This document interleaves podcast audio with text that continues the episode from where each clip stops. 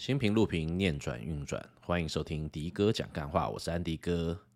哦，上一集跟大家聊到这个《绝命终结战》，有没有？才刚聊完这个飞安的那一集之后，诶，前几天打开 Netflix 要在家里超慢跑。我真的很像老人呢，就有健身房加了都没有去，就都在家里超慢跑，因为家里的荧幕比较大，然后每天一万步要达成，然后再这样看着影集的时候，其实爽很多，对，然后就一看，诶，绝命终结战出来，觉得这个，我觉得现在就是我看片大概就是跟着，诶，跟大家分享一下我最近在这个 Netflix 在找片看的时候，当然有一些片，但是后来弃追了，那总是会想看一些。就我不知道哎、老了吧，都想要看一些老的电影，所以在这边都会推一些可能大家年轻人小时候没看过的电影，然后来跟大家分享一些不同看这些老电影的角度。所以我现在都是。会去下那个关键字，就是 recently add，就是最近新加的有哪一些，然后还有哪一个 living soon，对，因为快要没有的时候，这个会特别珍惜，所以我会用这个关键字去看，然后就看到以前哎有一些老电影，那觉得不错的就把它看一看，然后跟大家分享。对，就上次一看到哎《绝命终结战五》出来喽，那我就把对这个超慢跑的时候就把它看完。那如果没看过的朋友的话，其实这个 Final Destination 五它就是一个。其实也不用怕暴雷啦，就是它是一个讲说它可以预示。就一定每一集的主角，不论男主角或女主角，他就是说，哎、用任何的方法，他可以预测到大家这个死神的计划，然后就哎、有一个这个 deja vu，对，然后就是祭祀现象，就发现哦，原来这样死，然后他会照着顺序，死神会照着他的计划来抓人。那你因为躲过他的时候，这个死神不喜欢被欺骗，他就会用其他的方式，然后就是每一次在看这个，不论在厨房啊、电器啊，然后你就。其实他的重点就是让你觉得他会把他弄死的东西，最后他都不是这样死的。这个大概就是观赏这部电影最主要的部分。那以前在看的时候就哇，好厉害！现在回头看就觉得，诶，做的假假的。那 Final Destination 五，我还记得那个时候我是用 Sony 的 PS 三吧，那时候年比较年轻，还会愿意打电动。现在连打电动的动力都没有。朋友在推我电动的时候，说我事情都做不完了。那个我在知识卫星的。这 MBTI，然后占星盘，还有这个人类图都还没看完，这没有时间打电动，所以以前是用这个 PS 三，其实也不是打电动，就是它是最便宜的蓝光播放器。那个时候 Sony 在制定说这个 3D 眼镜戴上去的时候，所以 Final Destination 五的时候它是。这个三 D 的，所以那时候戴上去三 D 眼镜的时候，哦，那个肠子啊，血就会往你这样喷过来，就觉得很很厉害，对，有够恶心。所以这个喜欢诶、不讨厌血腥的话，有出来这个 Final Destination 的话，你可以看一下。但很有趣的，它其实目前只有第五集，我还蛮期待它一二三四集都出来，那就也小爆雷一下啦。其实如果你有看过整个系列的时候，第五集它反而是。像响尾蛇一样做一个时间上的完美闭环，就会发现说，哦，原来一切都是注定好的。那我今天其实想要跟大家分享的是，呃，启动原始码，这个英文叫 Source Code，也是目前在 Netflix 上找得到的。那跟大家预告一下，就感谢大家的支持，我的流年在。刚刚半小时前，终于全部都批完了，所以听到节目的朋友，就如果应该是我都有确认过了啦，因为不不止 email 有发，然后我也会用 line 去确认一下，所以应该是全部都有收到。那在这边也祝大家甲辰年一切平安顺心。但我二月一号到三月六号都不在台湾，那是因为第一个先陪呃美国的家人过年，本来想要说过年近一点的时候再出国的话，还发现机票贵到买不下去。那主要是因为我二月十二号有酒商邀请。会，我会努力走出我的舒适圈，就是帮大家拍一些，可能要开始拍一些影片或短影音来介绍，因为毕竟墨西哥不是大家都有机会去的，那我更是有机会去参访它什么斯卡尔跟龙舌兰的酒厂，所以让大家在了解这个当地的。这个龙舌兰酒的制成之外，也希望可以去了解看他们的宗教信仰啦，或饮食部分。如果有特殊的部分，我就会录一些东西来给大家看。那甚至是回来的时候，我也比较有素材。那最后朋友邀约我去的酒商朋友还有调酒师，他就说：“诶，与其都要 LA 去玩了，反正机票也买，那不如我们从往……我要问我说：诶，你有没有去过纽约？我还真没有去过美国东岸。那我就说好啊，那我们就就飞吧，就飞去。”纽约最后从纽约回来，那只希望到时候三月回来的时候，这个乌俄战争结束了。那这样子听说了，听空服员朋友讲说，如果是这样子的话，从纽约飞回来，他说飞纽约这个班次其实是非常可怕，好像目前表定好像写七个小时还是多久吧？对啊，那真的是偏硬。对，有一次好像说碰到大学底类结果。空服员朋友说：“他说客那个乘客的脸都已经呆掉了，然后空服员也呆掉，每个人下机的时候脸都是呆掉的。所以这个希望我这次这个出国的话，能够多得到一些资讯回来，不论是用 Podcast 或者是用其他的方式，都能够大家帮大家分享这个部分。那呃，就是就是因为这样子的时候，我。”不在台湾，那虽然我本来 podcast 就没有很认真在更新了，但是基于一个因缘巧合，就是有下礼拜会约三个朋友。来节目就是第一次花钱钱去租这个很很帅的这个，感谢君君 Tipsy 的 Vince 还有 Grace 的介绍，所以让我租到一个还不错的呃录音室。然后我第一次花钱租，还要去了解一下那个工作台怎么用。对，因为平常呃之前有考虑跟人家搭档合作，但我后来发现那个成本太高了。最轻松的方法就是我自己在家里想录什么时候麦克风插上去就开始录，要不然要买工作台，那我的个性又是直上仔。要要做就要做到最好，所以我麦克风一定会买最顶的。那假设再买个三支，连工出台一弄，我看我大概会喷个四五万。然后下一步我就会开始把我的房间开始贴上隔音棉。所以后来决定，嗯，好，还是出去租录音室比较快。那这一次呢，主要是呃邀请到呃应该算是三个专业领域的朋友，他会有人类图，然后一些显化的呃 Henna Tattoo，就是那种暂时性的呃那个刺青，暂时性的刺青 Henna Henna Henna Tattoo 叫什么？就是某种植物的。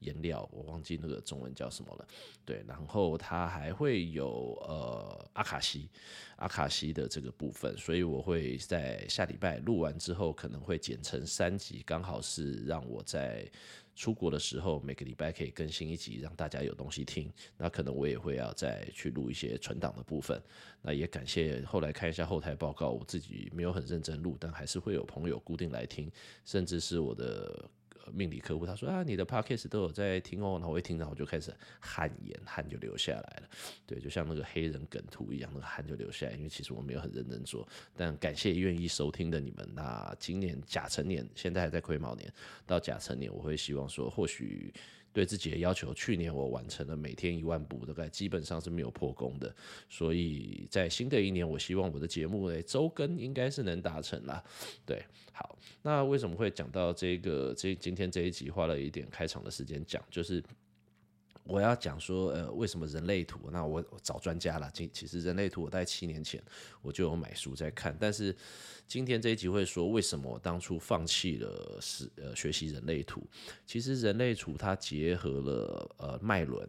呃易经的六十四卦。还有呃，还有哪几个体系？我有点忘记了。对，所以它是整合很多东西。那我本身就是以东方玄学，像紫微斗数、八字、易经、卜卦，会是我主要的使用工具。因为以一个命理师或者是身呃身心灵的时候，我们都会选择自己比较习惯用的工具，对啊，就像关羽拿这个青龙偃月刀，然后呃张飞就是丈八蛇矛，对，然后吕布是方天奏戟，一定会有一个武器跟或者是一个技术对自己比较有缘。那我在七年前的时候买了书。对，就最近想要拿来复习，因为我有买这个陆家仪的那个线上课程，然后还没有上线。就我最近花在投资自己上，真的是花了不少钱，所以大家来找我咨询就好，因为我会全部帮你们看完。对，你不用花那么多时间，我的工作就是帮大家努力会诊。那为什么要出去玩耍？其实接触各行各业，就是当我的客户是有不同。客户领呃专业领域的时候，我就可以尽量用我懂的部分，用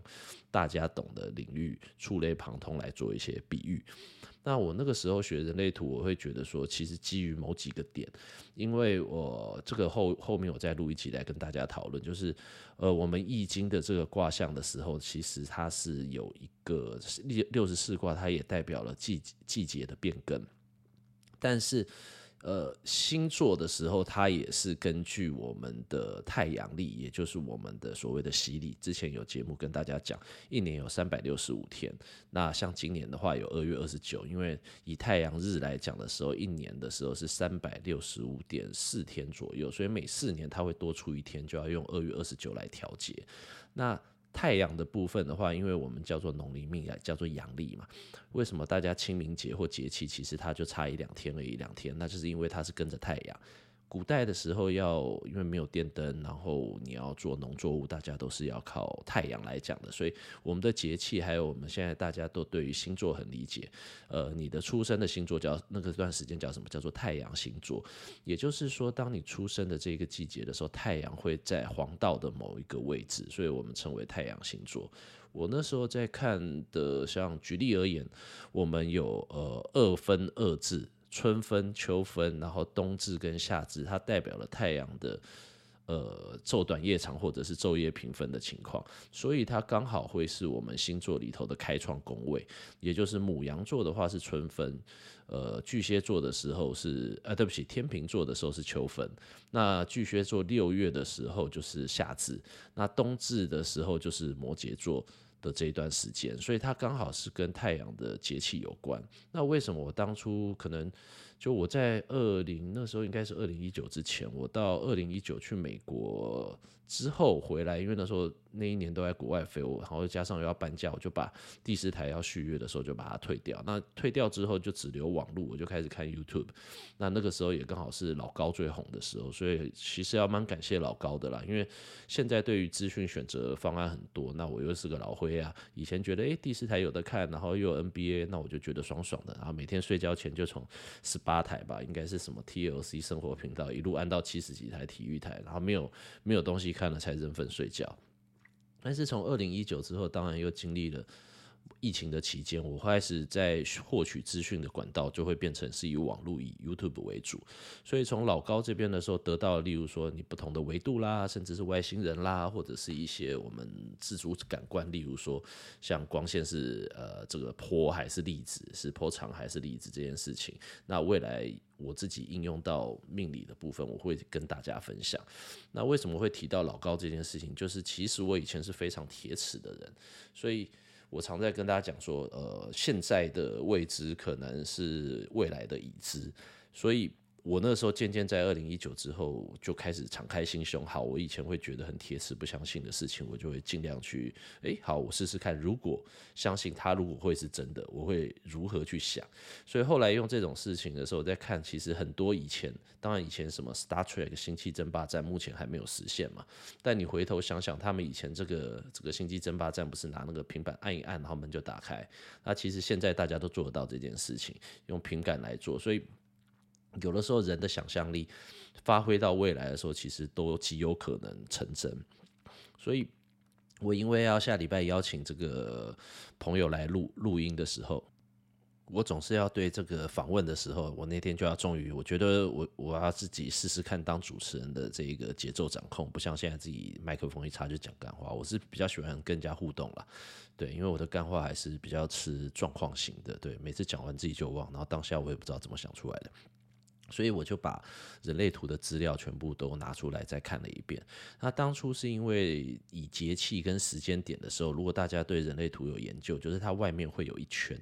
外面那一圈的话是根据先天八卦位，就是干兑离震巽坎艮坤。对照了节气，所以它理论上第一个的时候，第一卦乾卦，你们就看到上面右上方一点到两点钟那边的时候，它是有一个乾卦的位置，就是第一卦。那第二卦是坤卦，其实乾卦它应该要对应到我刚才讲的，也就是夏至的部分，因为它这一天是呃夏天最长，然后呃日日日最长，昼最短，代表阳气最盛的时候，它也可以对照。到太极的图就是白色最多的那一个点。如果有发了我 Instagram 的朋友，你就看我每一次在呃过节气的时候的第二张图，其实它就是代表了这一个的对照意义。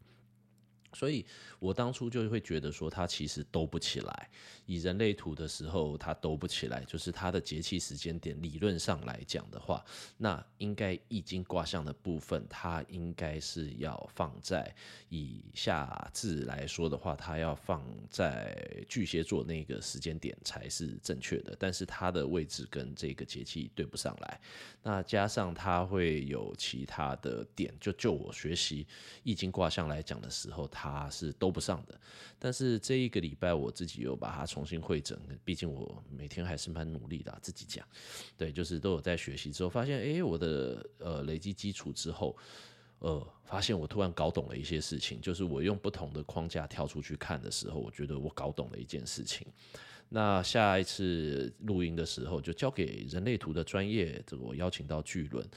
他会来以他的角度，所以我先不要透露太多。那加上我刚才讲的是说，以我的专业，在可能六七年前他。人类图我觉得对不上，那还有另外一个因素就是他的成因，对，他其实简单来讲的时候，好像是一九一九八七还是多少的时候，就是有一个有一个人对，然后一个人跑去伊比萨伊比萨岛，就好像每次有电影趴的那个地方，然后他就突然有一天被附身，然后附身之后就这个脑袋出现一个声音跟他讲噼里啪啦噼里啪啦的东西。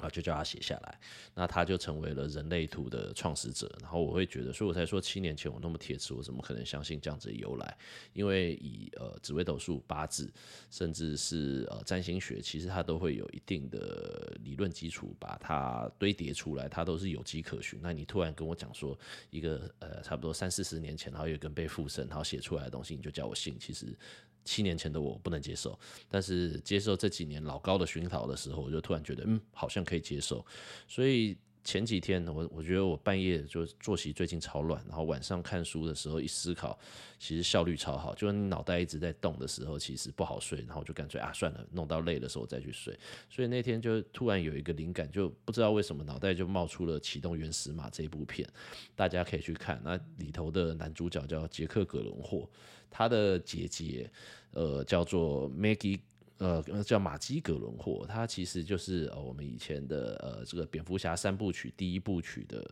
那个里头就，诶，他是第一，我想想看，他是第二部吧，他刚好取代了那个阿汤哥的前妻，然后演那个 Rachel Dawes，对，他们是姐弟关系。那杰克·葛伦霍的话，他在这部片里头演的，大家可以去看一下，对，那顺便推荐，然后。呃，启动原始码好像是二零一一吧？对，那二零一零的话有一部片不错，英文名字叫做《Love and Other Drugs》，叫做《爱情要不要》，那就是杰克·葛伦霍跟这个安海瑟薇演的。对，你们去看，你们绝对不会后悔。他刚才是讲一个呃啊，哎，阿兹海默症还是帕金森氏症？好像是帕金森氏症吧？就安海瑟薇得了帕金森氏症，然后中间爱情就很多的现实面去纠葛，而且它有重叠到时事，就是我觉得。就像以前金庸好了，我每次都觉得小时候在看金庸，觉得嗯，好像正史应该就是这样，那其实不是啊，就觉得说，哎、好像真的有这个韦小宝这个人这个存在，所以一个好的故说故事者，就是他会堆叠上。呃世呃世界上真实的事情，像之前看那个异能也是一样啊，因为我不是韩国人，不对韩国历史也不太了解，就是你要斗上去一点点，跟历史相同的，弄得又像真的又像假的，然后大家代入感才会会多的，我觉得就蛮好的。所以爱情要不要里头非常的棒，然后你还可以看到年轻的安海瑟薇，还有这个葛杰克葛伦霍他们健壮的身躯啊，对啊。那我们再回来讲这个启动原始码这一步。启动原始码是很好玩，他是说一个在火车上的炸弹客攻击，事情已经发生了，但是他们这个叫呃 source code 的部分就是呃要开始爆雷咯，对，你们可以自己去看一下，或者是看完之后再回来听。就是他一开始一个戏剧上会有一个你也搞不清楚到底为什么他为什么可以回到过去，其实他们这个专案就是透过一个在战争中受伤，然后应该已经算脑死的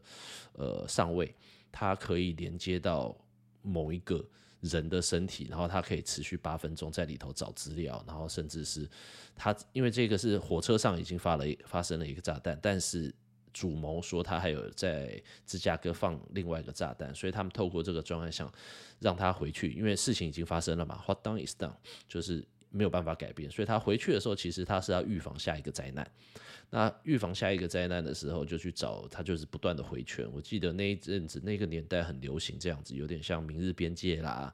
然后还有一个以前什么暗杀的暗杀总统的，也是一直这样回回溯。然后现在这几年好像不流行这样子的风格，这种的悬疑解谜风格，因为可能大家太容易猜到结局了。所以他就是让他回去一直找找这个理由，然后每一次哎找不到的时候，他就一直堆叠，一直堆叠，然后他就被炸死，被炸死，然后就一直处理这件事情。最后的话就是直接讲结论，就会发现说，其实呃，他不止阻止了那个时候放炸弹的事情，甚至是他跟他的对接的这个上尉，这个女性的军官，他其实是他改变了。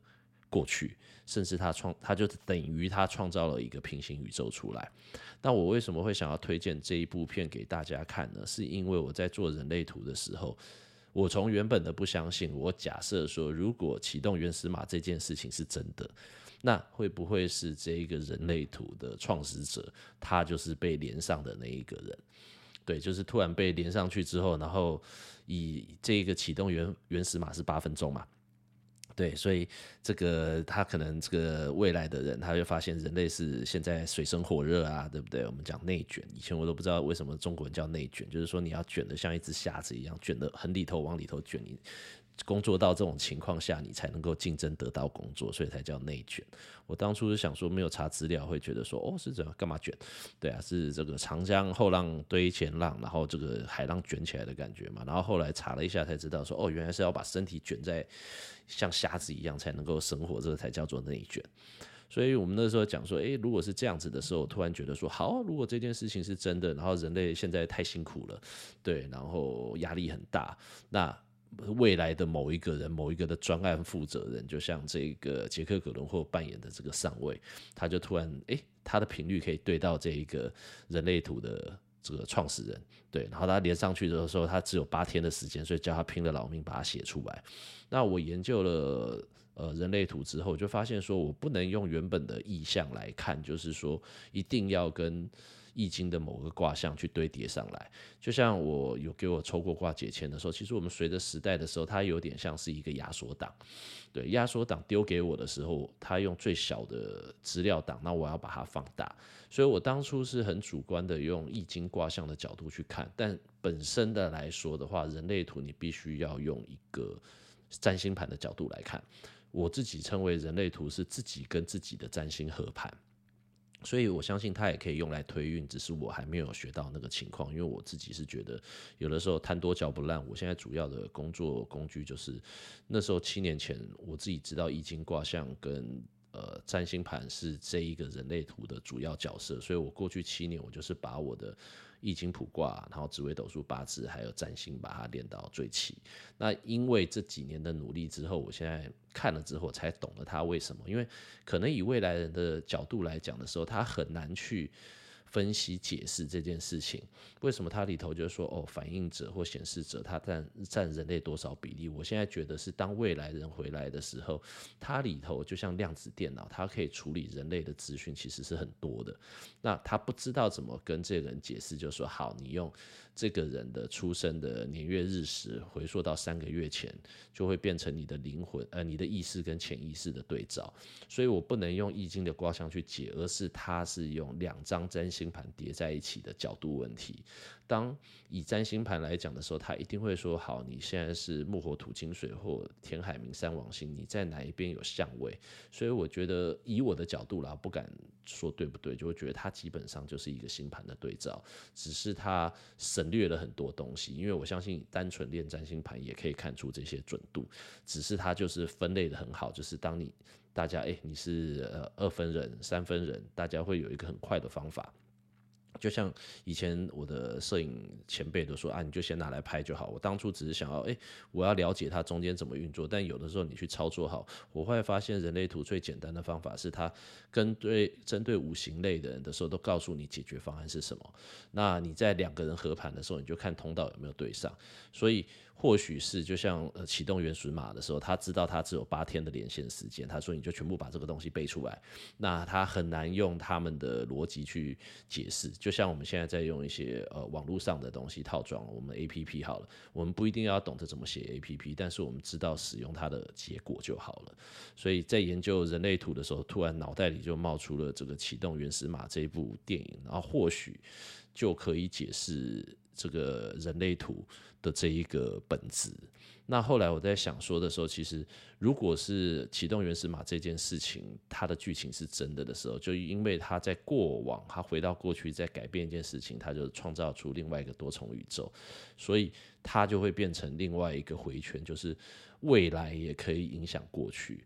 就有点偏命定论啦，就变成人类图的时候，大家在学习人类图都是像。目前几个比较大的工具书都是找到你的原厂设定，也是更了解你。那以命理来说的话，其实我觉得第一个我们讲知命改运嘛，你要先知道自己的死定是使用是什么的时候，我觉得人类图还不错。那今天就简单分享到这里，因为到二月六号，我不知道我目前的解释是对还错啦。我觉得人生就是不断的啪啪嘛，对啊，就是不断的被打脸，就像七年前就啪啪了，啪啪是打脸。我以前最常讲一个烂烂烂笑话了，对，就是你去。搭讪妹子的时候很做自己，就讲一些这个直接告白的话，对，然后再露骨一点的时候，就不是啪啪，就是啪啪啪啪啪啪啪的。讲到这里，自己听得懂就听得懂，对，那听不懂的不要来问我，对。所以我觉得这个也是一个啪啪的过程啊。我当初七年前，但我觉得也好啦，就当初的时候会就把它搁置在那里，就是或许我看不懂或我不能理解啊。相信人生都是最好的安排，有的时候你现在的苦，例如说我在跟。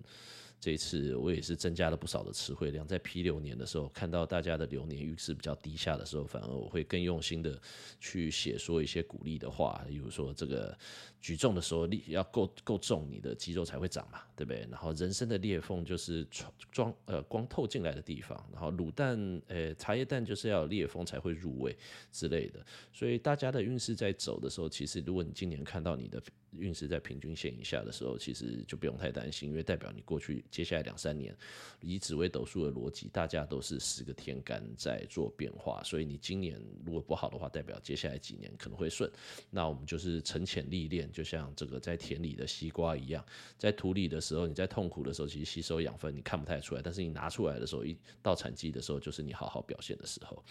对，那再来的话，就是我们还会请到朋友讲阿卡西啦。那阿卡西的时候，我会觉得大家可以再去看一看，例如说复习一下《阿凡达》跟《全面启动》，因为我觉得它其实都是像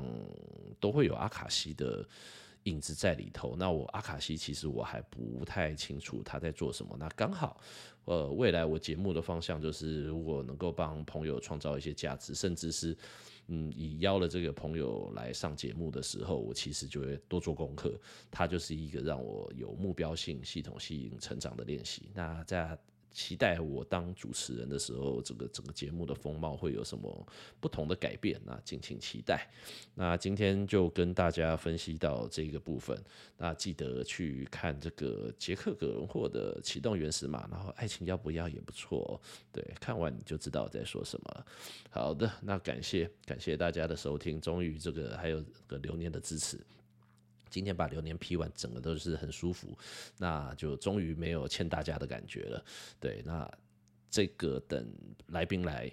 录完之后，我会再用更细致的东西。那或许来宾都会解释完的时候，那我就不用讲的这么细。这就是我会推荐启动原始码这个观点，以及最近看人类图的心得。好的，感谢大家的收听，祝大家一切平安顺心。好，然后还有什么可以祝？啊，就这样吧。好，爱您，拜拜。